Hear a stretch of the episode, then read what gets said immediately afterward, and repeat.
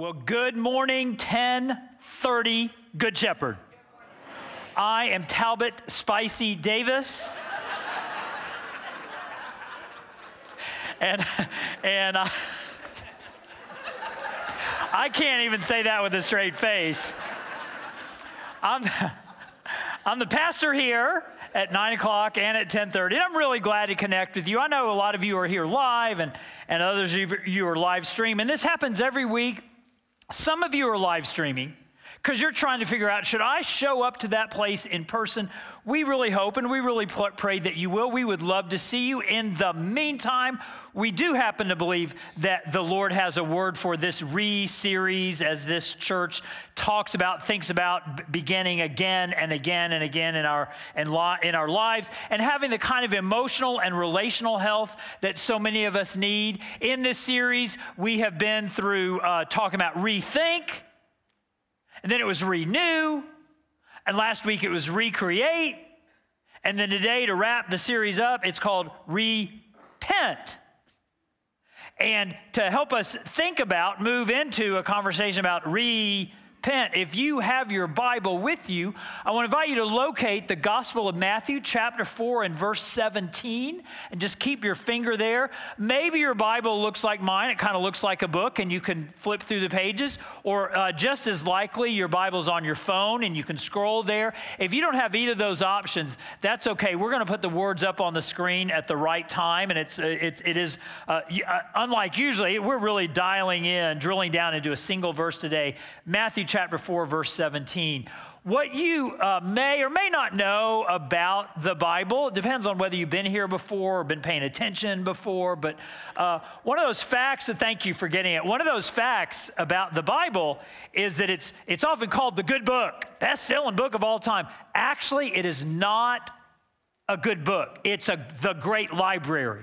Bible's not a book, it's a library, a collection of a lot of books written by a lot of authors over a long span of time. And here's the, the, the real kind of crowning touch of all that in multiple writing styles. And when we're in the Gospel of Matthew, we're actually in the biography section of the biblical library. Four biographers Matthew, Mark, Luke, John, one subject, Jesus. So that, that those are facts. You may not have known them before. They're deeply true. This other thing that we believe at this church about the Bible uh, is something that, that you may not share with us, and that's okay. If you're investigating things, that's fine. Or you may love what I'm going to say, or you may just be wanting me to go ahead and say what I'm going to say. But here it is that in leadership here, we believe there's no other library like this. We, we believe that when Matthew wrote the biography of Jesus, that the Holy Spirit used Matthew's personality, but breathed life and truth into everything he said. So we believe that the Bible is inspired and eternal and true. And out of that conviction, we have a custom that we lift up the Bible when, when we talk about it. And, and uh, that if you've never been here before and, and you see this custom and you're like, well, that's unusual. Yeah, it is. We admit it. But we've discovered something great. We've discovered that this moment of oddity, it shapes our identity as a community. That we're a collection of people who don't have life figured out, but we are so glad that the Lord does. And out of that joy that the Lord does, we surrender to His authority and we anticipate His truth breaking through in this place. Amen? And so uh, before we, we pray, uh, before I before I say anything else, we got to pray. Just, just, one thing that I noticed today, you know, I don't know if you, it is so remarkable to see people of all generations and students in particular singing in our gathering. It just, uh, man, it, there's just really nothing like watching young people and students sing with their hearts to the Lord. I just, that was free. You don't have to give a special offering for that. But I just want you to know how much that means to me to, to look around this space and see that going on. Hey, let's pray. Father, you're a good God. You poured remarkable truths into Matthew and as he conveyed the story of Jesus. So I, I just pray for a portion of what you poured out onto Matthew. Fill me from the bottom of my feet to the top of my head with everything that's good and right and joyful and delightful about the Holy Spirit of God. And Lord, do the same with everyone within the sound of my voice. In Jesus' name we pray. Amen. Well, the uh, first words said by important people on significant occasions really matter. The way people start out an initiative or an address or a talk has enduring, enduring impact. I mean, that, that, that's why when, when you hear the words, we hold these truths to be self evident, you're like, ah, that's the opening of the Declaration of Independence. Or when you hear the words, four score, seven years ago, you're like, that is the start of the Gettysburg Address. Or if you hear those words, one small step for man, one giant leap for mankind, you're like, aha, that's Neil Armstrong being the saying the first words ever said on the moon. The first words, the opening remarks of anyone, significant people on important occasions, really set the tone for everything that follows. And some of you are sitting back and you're, you're like, well, Talbot, thank you for that quick tour of American history. And thank you for that little lesson in rhetorical flair. But what in the world does any of this have to do with God, Jesus, the Bible, and this series, Re, for crying out loud? And the answer is everything. Because today we're, we're fixing to look at the very first words that Jesus speaks to usher in his public ministry. Now, it's not the first words that Jesus ever spoke. Because in, when we are in Matthew chapter 4, we figure that Jesus was about 30 which means that he's been talking for about 28 years. Those of you who are parents, have been parents, remember what it was like. They kids, you can nod. Kids start talking at a, they walk at one, they talk at, are we in agreement? They walk at one, unless they're geniuses, they walk at one and talk at two. And so Jesus learned how to talk when he was two, which just leads to this astonishing realization that the Gospel of John, one of the other biographies of Jesus, it calls Jesus the Word.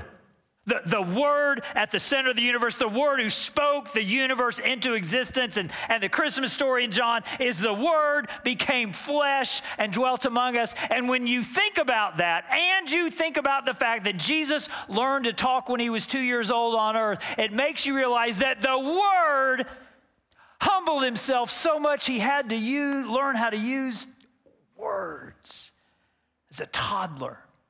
It's mind bending when you think about it.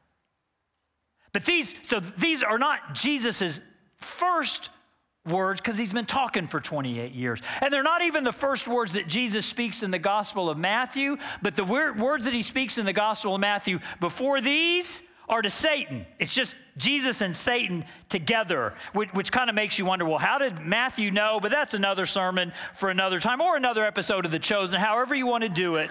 It's, a, it's a, another sermon for another, another time. So, so, not his very first words he ever spoke, and he even said something to Satan in Matthew, but are you ready? Are you ready to see the first words uttered by the most important person in global history? On the occasion of the launch of his public ministry. You ready for it? It's Matthew chapter 4 and verse 17, where it says this From that time on, Jesus began to preach, and here his first words Repent, for the kingdom of heaven has come near. And you're like, What in the world? Talk about letting the air out of the balloon. Talk about not reading the room. I mean, we want an ego boost. We, we want some hype. We want to feel good about ourselves if the Son of God comes to planet Earth. And the first word that he uses, the first word that he says is repent. I mean, honestly, isn't repent isn't it in 2024? Aren't we cool enough and we're advanced enough? Repent is one of those old timey religious words that people used to use, but we put it up in, the, in an attic and, and kind of regarded it as a, you know, the words I'm talking about that people use in church land, like fellowship and conversion and born again and tithe. And, and hell. That we use that as a swear word, but we all these words we, we, we, we've just relegated to the attic of our conversation. And to the extent that we do use this word repent, we use it to mock people. Because usually, we, when we talk about the word repent, we, are kind of making fun of the preachers with a deep southern accent who somehow miraculously managed to turn repent into a four syllable word, you know, you know re, repayant. And, and, and, and so uh, we, we just, the world has taken the word from us and we put it up in the attic. And then we look at these words. And you know, maybe Maybe if the world has stolen that word from us, maybe it's time to steal it back. Maybe if we've even allowed ourselves to want to be cool rather than truthful and stop using that word, maybe it's time to use it all over again. Maybe it's time for us to read out loud and together collectively these very first words spoken by the most important in glo- uh, person in global history on the significant occasion of the launch of his public ministry. We're going to put that verse back up on the screen, Matthew chapter 4, verse 17, and we're going to read it. Read it like you mean it. It says this From that time on, Jesus began to preach, Repent for the kingdom of heaven has come near. Yeah, the word's been stolen from us, and we are stealing it back today. Because think of all the things that Jesus didn't say as he launched his public ministry. He did not say, I have come to boost your self esteem. Didn't say that. He, he didn't say, I'm here to let you do you.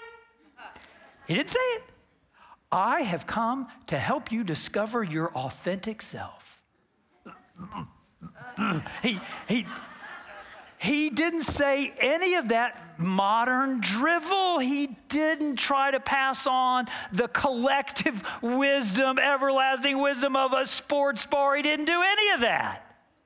Instead, instead, he gives us this word repent. And do you know our issue with the word repent? We have been conditioned to think of the word repent as punishment. That, that if you're ever having a good time doing anything on planet, you better repent. You had fun at that party, repent. You fell in love with that girl, repent.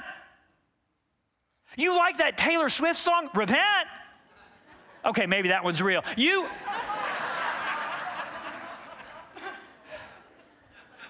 You went to that movie? Repent. You laughed at that joke? Joke? Repent. You are enjoying your life? Repent, repent, repent. We look at people and we see any time that they are enjoying any moment of their time on planet Earth, well, they need to repent of that. We have been conditioned to think of repent as punishment. good shepherd, good shepherd, no, no, no. Repenting is not punishment, it's privilege. That when Jesus says to us, repent as his first words, he's not telling us, man, you are lower than a worm. He's not saying to us, eat dirt. He's not even saying to us, well, drink your water out of the toilet bowl. That, that's what you have to. He's not saying any of that. His word, repent, instead is this, is this gracious invitation, Good Shepherd, because he is understanding, he is declaring that, that, that you and I, because the word literally means to turn. That's what the, the word repent doesn't mean to grovel, doesn't mean to despair. It literally means to turn. And it is Jesus' way of saying that you are going one way in your life. And the way that you're going in your life seems good to you, it makes sense to you. And it is actually lethal. And so when Jesus says repent, it's his way of saying turn away from your headlong rush into self destruction and towards your divine destination. It's interesting a generation or so ago, there was a very well known student ministry out of Oklahoma that was called 180. Now, it wasn't called 360 because 360 gets you exactly back where you were. I've, I've had people, well, preacher, I've done a 360 in my life. Uh, oh, you're, so you're exactly where you were.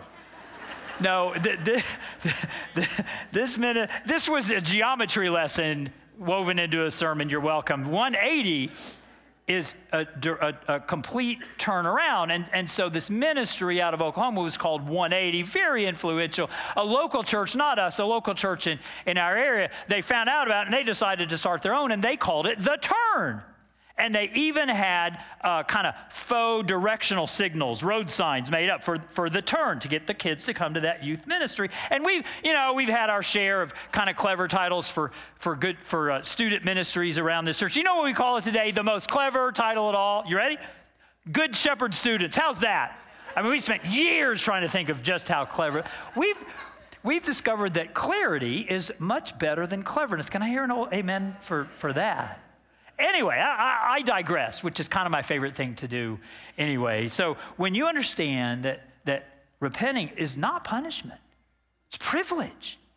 And it, it's turn, turn from what is lethal to what is hopeful.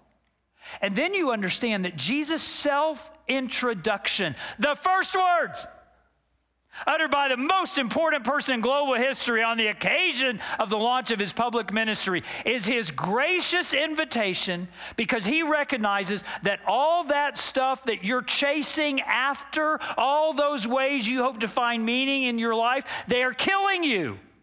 You, you don't know it, but it is.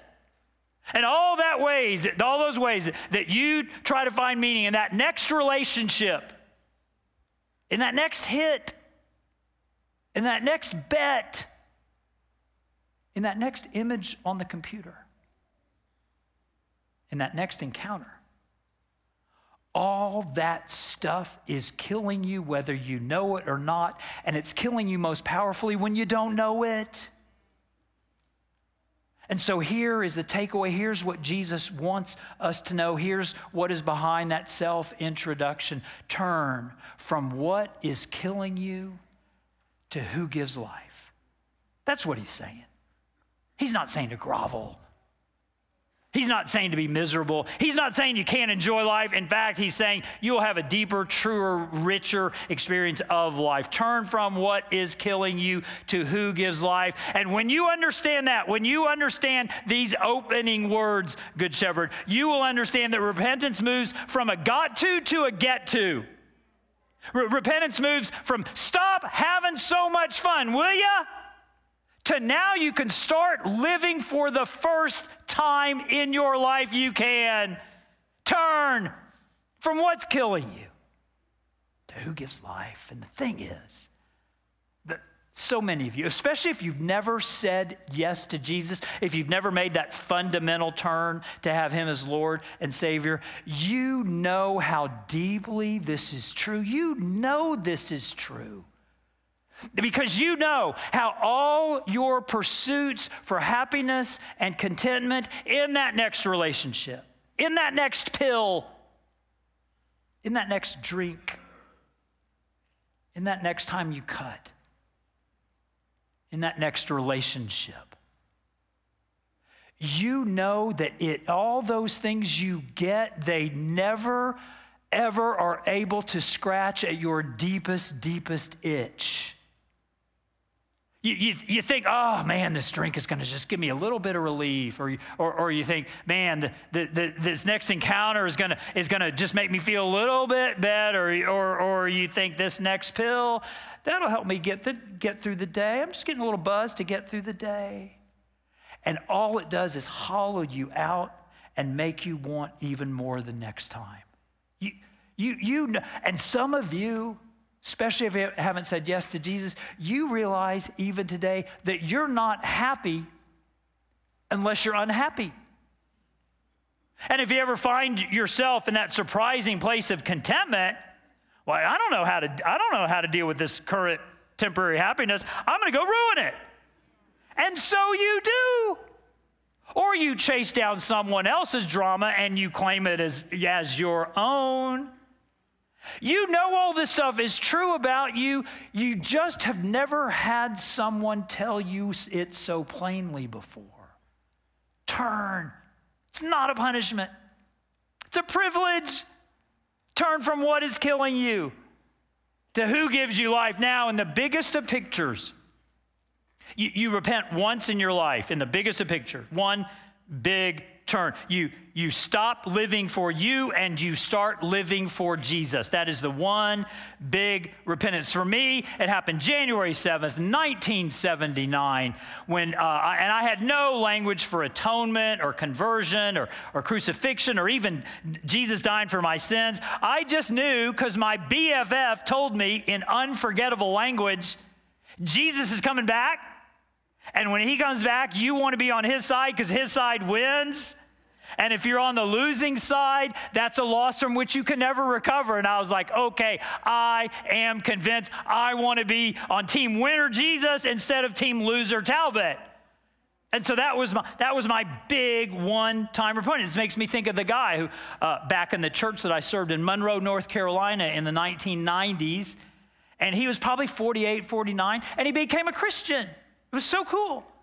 And he sent me a note about becoming a Christian, and, and, and the note finished with, There is life after 40. And so there is. And after 50, and 60, and 70, and there is eternal life after that. And if you have never said yes to Jesus. If you've been so wrapped up in trivial pursuits that you've never allowed yourself to be caught by the eternal pursuer, I just pray that today you will be swept up in His love and His goodness, and you will make that fundamental turn from the vanity of living life for you to the beauty of living life for Him. Turn from what's killing you to who gives life. But then after, after that one big repentance, there's a million little ones to follow. Because for those of you who've said yes to Jesus and, and, and you, you've experienced this, there's a million little repentances to follow because all of us have baggage from before Jesus and we bring that baggage with us into our relationship with Jesus. And that baggage that we bring, for some reason, it doesn't magically disappear. I wish it would, but it doesn't. That baggage that we bring into our lives with Jesus, it is cunning, it's baffling, it's dangerous. Usually, it's, it's those things that happen in secret, not always, or, or, or usually it's those things that are invisible to you but everyone around you knows of that about you? And that's why when I talk about the million little repentances that we bring into life after Jesus, that's why when, when Jesus begins, repent for the kingdom of heaven is it turn. And once you made that big turn, keep turning, turning, and turning. And that's why for some of you, it is that temper that you're like, well, I have it, I might as well use it. And the people who should love you the most are terrified of you. And you need to repent. And others of you, it's that way that you spend 10, 12 hours straight, consecutively on the computer. A time during which nothing good happens and you need to repent. And others of you, it is that way that you really have fallen victim to the idea that just one more drink won't hurt. Just one more pill is exactly what I need. Just one more bet, and I'll make up for all the losses I've had in the 10 bets before. And all that stuff, it's baggage from before that you bring into baggage with, and it is killing you. And it's not the fundamental turn because you already said yes to Jesus, but you're not walking in much faith and you're not walking in much victory. And so the, that word repent, the million little repentances applies to you. It's why I love that guy who, who got baptized here. Man, big turn for Jesus. And then about three months later, I didn't know this was part of his life. Three months later, he, he says to me, You know, I've, I've been trying to coexist with Jesus and marijuana, and it does not work. No, it doesn't. And he was able to look death straight in the face and turn away from what was killing him. Hallelujah is right. And two, what gives life. Big repentances, followed by a million little ones. Not punishment, but privilege to live in the fullness of life. And I know that you know exactly which repentance is yours today. And all this is why we really, really believe in the regeneration ministry that starts on Tuesday. And we're going to have a I'm going to put the, the ways that you can sign up for it even right now. I'm going to throw it up on the screen. And I just encourage you go ahead and take out your phone because some of you are stuck. Some of you aren't happy unless you're unhappy. Some of you got, you know, you need a million little repentances. And regen is the place where you need to be. And, and I just want you to know hear this regeneration is not behavior modification, it's soul rejuvenation. It, it's not you trying harder, it's you trusting more. It's not about what you're going to do, it's what Jesus is going to do in you and through you. And if you're like, I don't know, uh, what's going to happen on Tuesday? Well, you show up on Tuesday at 6:30. We already have well over 70 people. I've been praying today. Let's get it over 100. We got a lot of people here. We had a lot of people at nine. We have people over in the living room uh, speaking Spanish, 100, 150 people or so over there. We, with all these people at this church and all you tuning in, man, we can get way over 100 people because there's a, more than 100 people stuck. So you show up on Tuesday and you'll be introduced to six weeks of ground. What am I signing up for? Six week of, weeks of groundwork that will be liberating. And after those six weeks of groundwork, we believe that you'll be in small communities that will exist together for, for months, even up to a year. After that, that, that is, you know, well, I, I can't afford all that. You can't afford not to. And so we just really believe in this ministry because the regeneration material gets it that it's not what you do, it's what Jesus does. Turn from what's killing you to who gives life. It's kind of funny. When I was about nine years old, this is like 1990.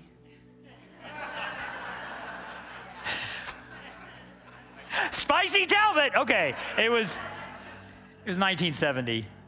Uh, my family, I grew up in Dallas, Texas, and my family took a trip due west from Dallas, Texas to Abilene, Texas. You ever driven through West Texas? There is nothing there.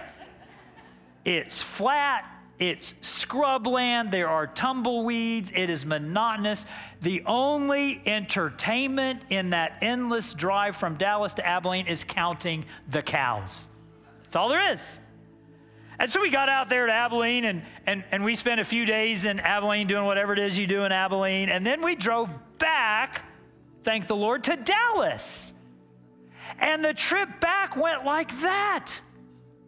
In my nine year old brain, I was like, whoa, we just got in the car and now we are home. And isn't it always that way? That running away takes forever, coming back happens so quickly. And it turns out that coming back and coming home is what you wanted all along. Turn from what's killing you to who gives life. Here's what we're going to do. I want to invite all of you to rise on your feet. Go ahead and rise on your feet, all of you. We've got some prayer friends who are going to be making their way up to the front part of this church. And we're going to be singing a song and, and singing it softly. And, and I've been thinking about this Sunday for weeks and weeks now. And I don't always join our prayer teams up at the front, but I'm going to today because we know that we've been praying for really a spirit of repentance to sweep through the church. And some of you want to turn and you want to say yes to Jesus for the very first time. And as we're singing the, the song, you get out of your seat and, and you come forward and you repent and you pray for, to say yes to Jesus. And if you're, well, how do I get past the people in, in, in, who are next to me in this row? They'll make room, they're nice. And others of you, when I talked about a million little repentances, you, you knew that was you. And here's your chance to be honest because so much of what you need to repent of is secrecy and dishonesty. And And here's your chance to be honest with someone who loves Jesus and would love to pray with you and for you. So we're singing a song, and guess what it's all about? It's all about coming to the altar. And won't you do just that? Band,